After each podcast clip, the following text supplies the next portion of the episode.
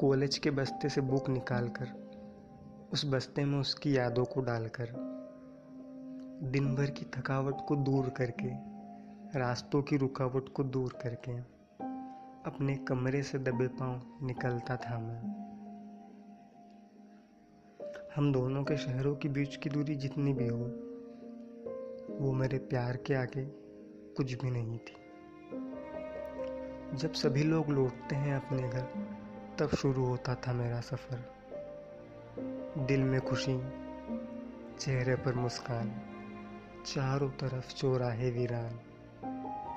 मेरे कदम मुझसे पूछे बिना ही आगे बढ़ते थे कि मोहब्बत के दीवाने अब कहाँ किससे डरते थे।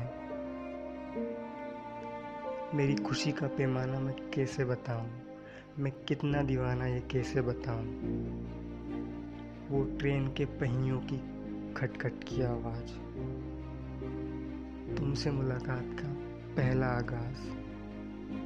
लोकल डिब्बे में विंडो सीट ढूंढना। मोबाइल चार्जिंग के लिए पावर हीट ढूंढना। आधी रात को ट्रेन का सफ़र, आसपास सारे लोग अनजान। मैं डरा हुआ बैठा रहता, दोनों हाथों से दबाए अपना सामान। चेहरे पर डर झुका हुआ सर। आँखें नम, कुछ गम थोड़ी सी घबराहट, तुमसे मिलने की चाहत। जब अंधेरे को देख मैं सहम जाता, मन में डर का कोई वहम आता, तब याद करके मैं तुमसे बात करता, तुम्हें महसूस करने के लिए खिड़की से बाहर हाथ करता। चाँद को निहारते हुए मैं तुम्हारे ख्यालों में खो जाया करता था। खिड़की को तुम्हारा कंधा समझ में सो जाया करता था।